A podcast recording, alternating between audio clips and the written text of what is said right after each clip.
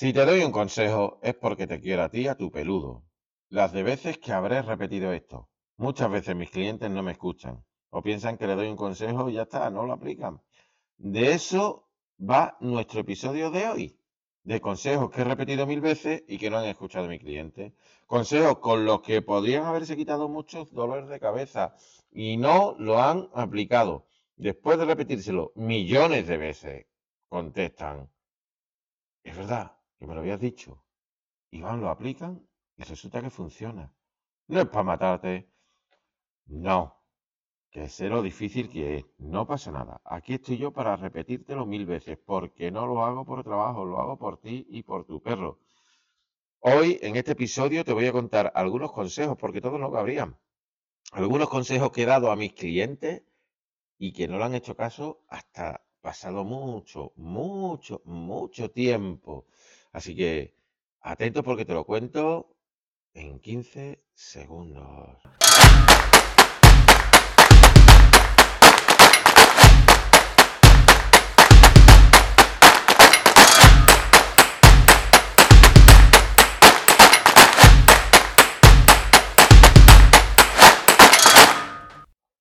Bienvenida, bienvenido a nuestro nuevo episodio de podcast donde hoy te vamos a hablar de consejos que he dado y que no han querido aplicar.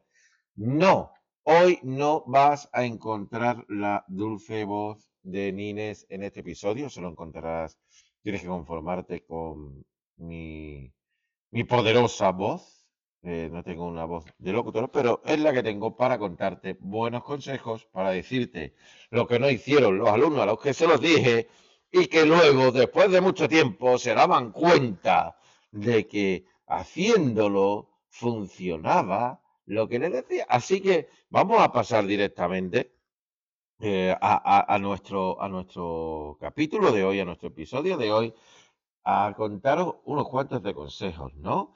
Porque supongo que, bueno, en la vida es como todo, creo yo. En la vida, o sea, tú recibes consejos y cuando te das cuenta, los aplicas o no los aplicas. No lo sabemos, ¿no? Porque muchas veces, pues, hombre, yo he recibido muchos consejos que no he aplicado y luego me he dado cuenta, oye, pues si lo hubiera hecho, a lo mejor me hubiera ido mejor. Lo he hecho y resulta que me ha ido mejor, ¿no? No te voy a decir aprenderme la tabla del 9 eh, de memoria, pero sí algunos consejos eh, en cualquier ámbito de la vida que han podido funcionar y los he hecho ya cuando no me quedaba más remedio, cuando ya había agotado todas las posibilidades. Nadie está libre de cometer este error, todos somos humanos, todos somos personas y bueno, cometemos errores o, creemos que no nos va a funcionar o a lo mejor no estamos lo suficientemente atentos en ese momento o no reaccionamos lo suficiente o quizás ya tenemos, tenemos un hábito muy, muy adquirido que nos impide hacer las cosas de otro modo. Puede ser, oye, pues mira, ¿no? No sé, me pisa el freno antes de pisar el embrague en el coche. Y normalmente la gente, bueno, por lo menos me pasaba a mí, piso el embrague antes que el freno y no, tiene que ser al revés, tienes que pisar el freno y luego el embrague. Y cogemos unos hábitos malos que son difíciles de quitar. Esta es la verdad. Mira, yo quiero ir con este primer consejo que he dado mil veces y que aún así eh, por, por cuestiones diferentes que también voy a explicar, no se lleva a cabo en la mayoría de las ocasiones. ¿De acuerdo? Si tienes lápiz y papel, anota. Y si no, ya sabes, empieza a escuchar este podcast varias veces. Uno de los consejos que he dado siempre, siempre, siempre a todos mis clientes es cuando se presentan dos perros. Es decir, yo voy por la calle veo otro perro y mi perro quiere acercarse a ese perro. Diferente ya, no voy a hablar ahora mismo de la manera en la que me tengo que acercar. Simplemente cuando llego ya, ya estoy eh, con el otro perro que lo, que lo lleva otra persona. La tensión en la correa no es recomendable, ¿de acuerdo? Lo primero que hacemos es que tensamos la correa sin darnos cuenta.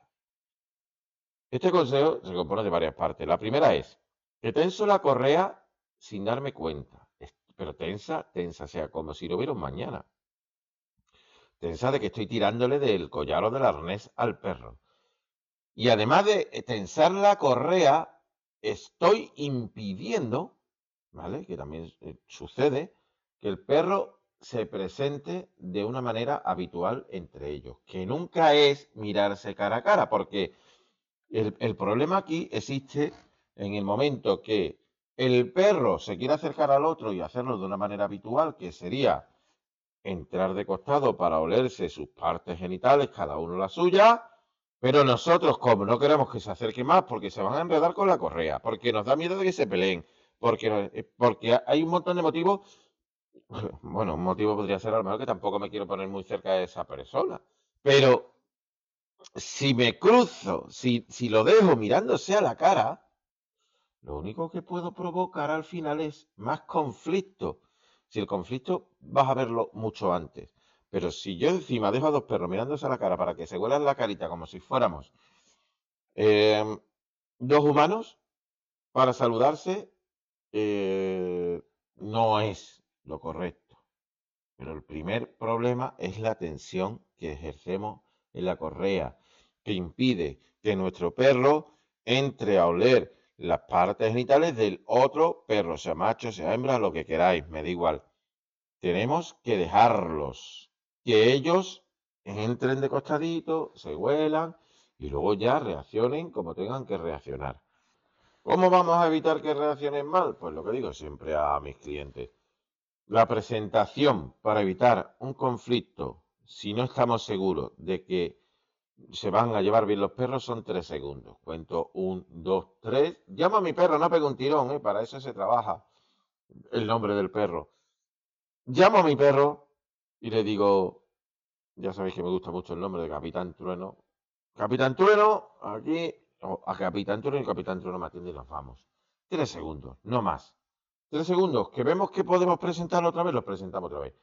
Pero sobre todo, esa tensión en la correa que impide que los perros se presenten de una manera amable, debemos de evitarla. Este es un consejo muy poderoso, un consejo que lo sigo viendo entre clientes míos, un consejo que cuesta, que es difícil de llevarlo a cabo, pero que al final genera más conflictos de los que, de los que evita, porque los perros em, al final empiezan a gruñirse y bueno, no sabemos cómo reaccionar tampoco. Bueno, otro de los consejos que suelo dar a mis clientes es el no dar comida casera a los perros, pero no por nada. Primero, voy a hacer una diferenciación aquí muy clara, ¿no? Primero los perros, eh, los aliños, las especias, el ajo, cebolla no son muy buenos para ellos.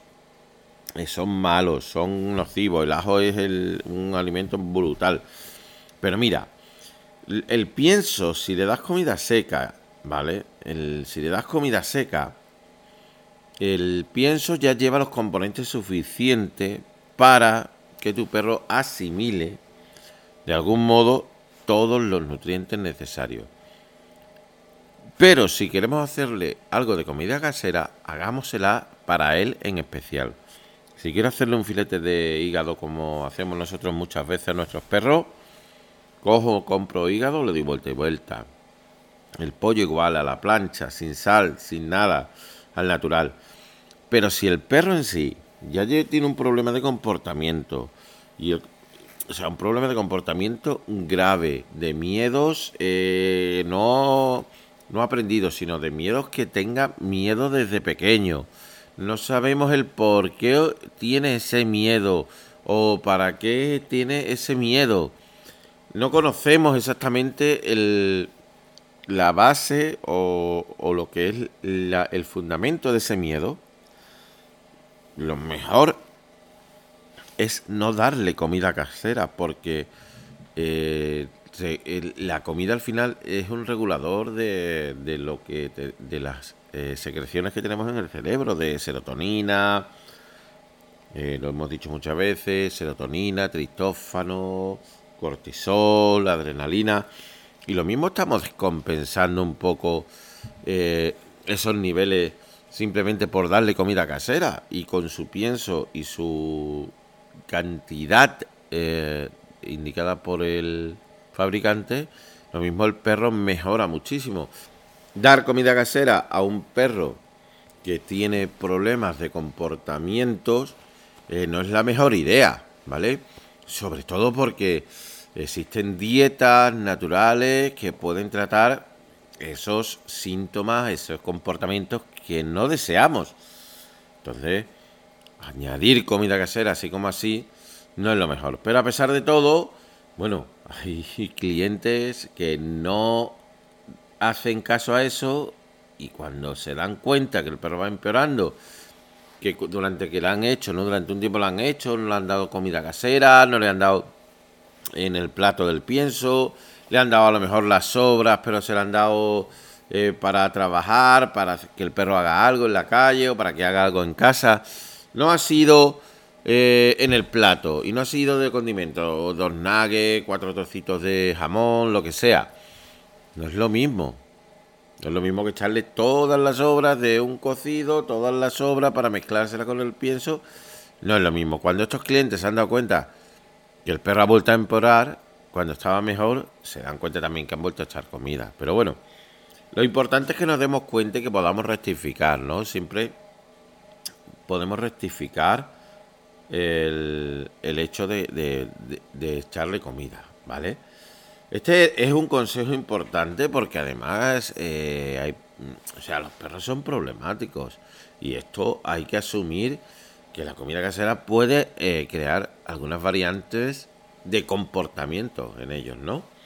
Bueno, vamos a seguir con otro consejo que solemos dar a, nuestros clientes y que la mayoría pues no, no lo escucha, no lo coge a tiempo, no lo ve de la misma manera que se lo estoy expresando, a lo mejor no se lo expreso correctamente, pero al final esto es que tú entiendas que tu perro tiene un problema, ¿vale? Si tu perro tiene un problema, acepta el consejo y llévalo a cabo. Bueno, por lo que siempre decimos y hemos dicho muchas veces, ¿no? No dejar la comida del perro puesta.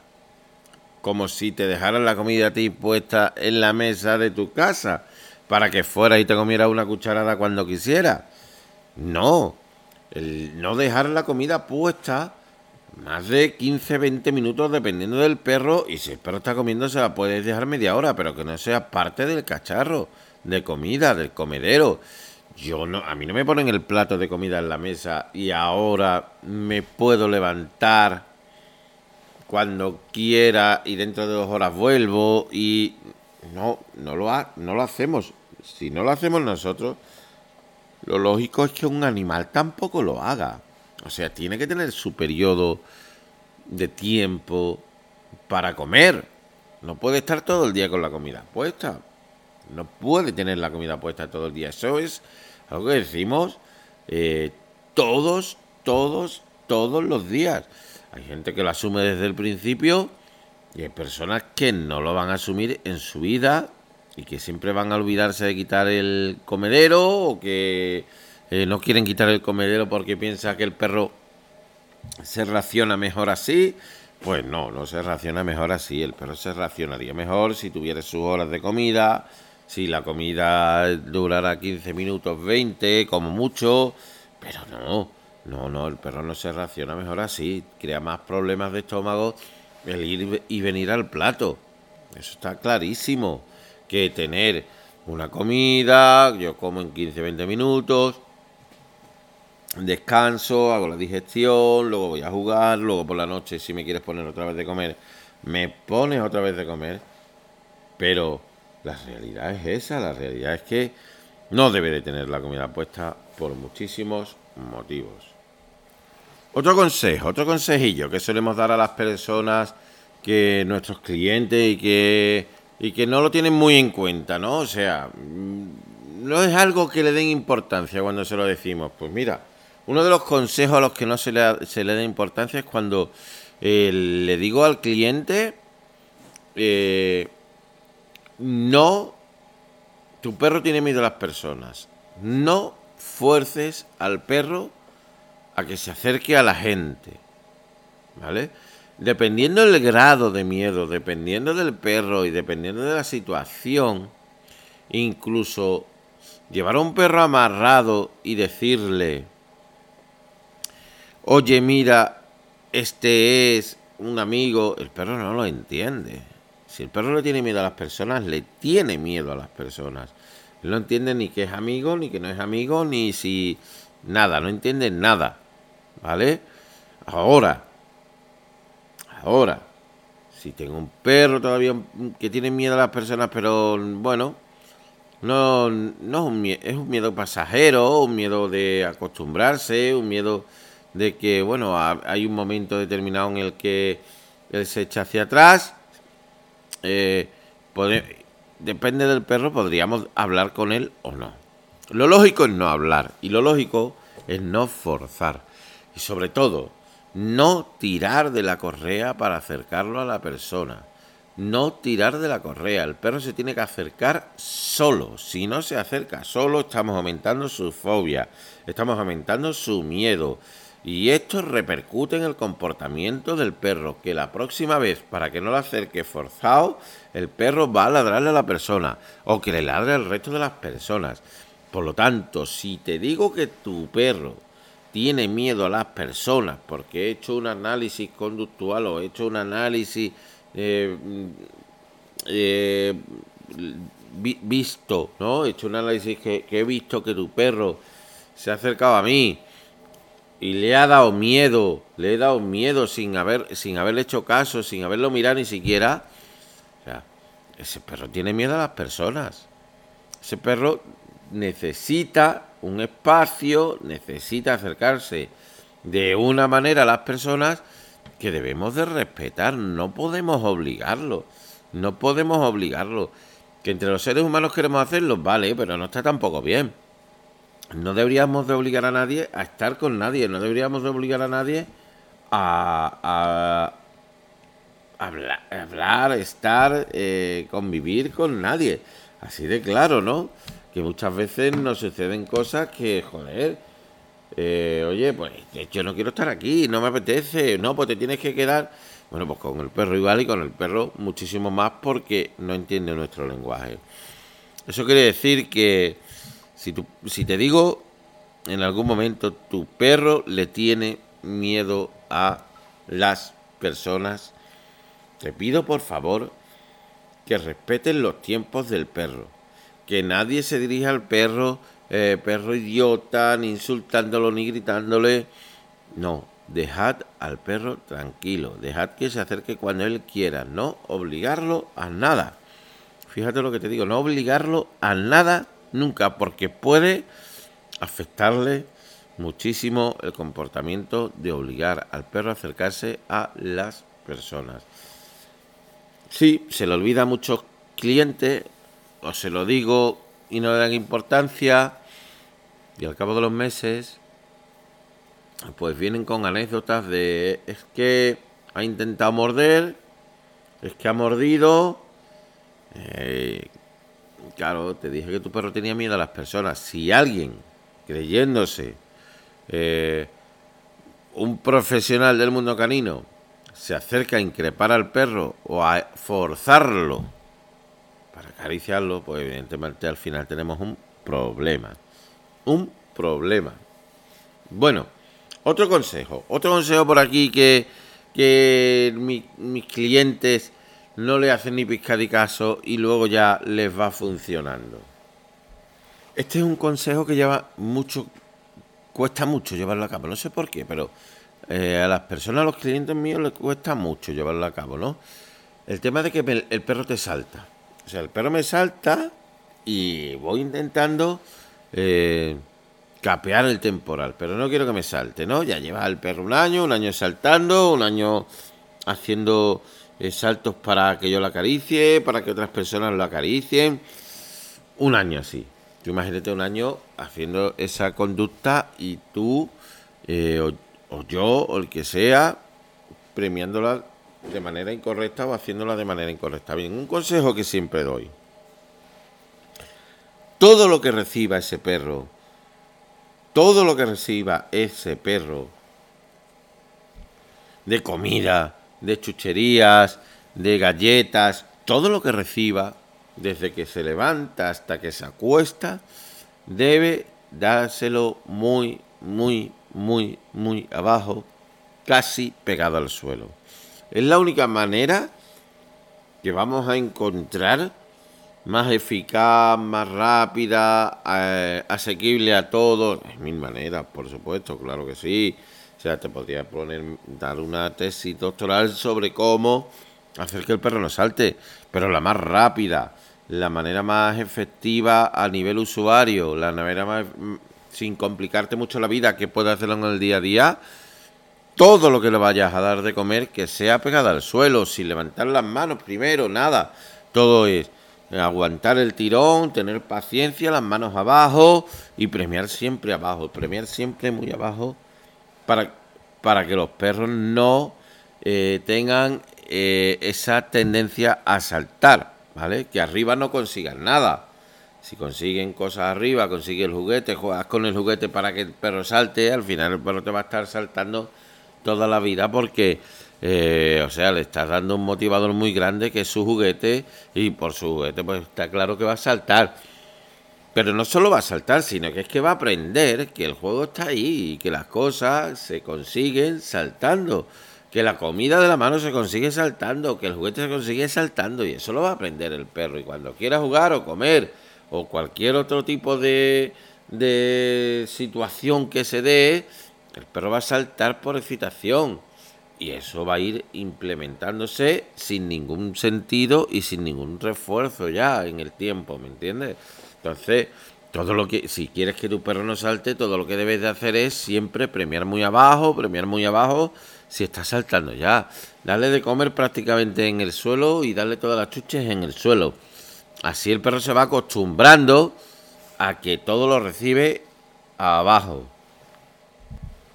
Bueno, estos son algunos de los consejos que le doy a mis clientes y a mis clientas cada día y que, bueno, no hacen caso. A lo mejor tienes tú algún consejo al que no hayas hecho caso y puedes compartirlo con nosotros, escribiéndonos o escribiéndolo en nuestras redes sociales.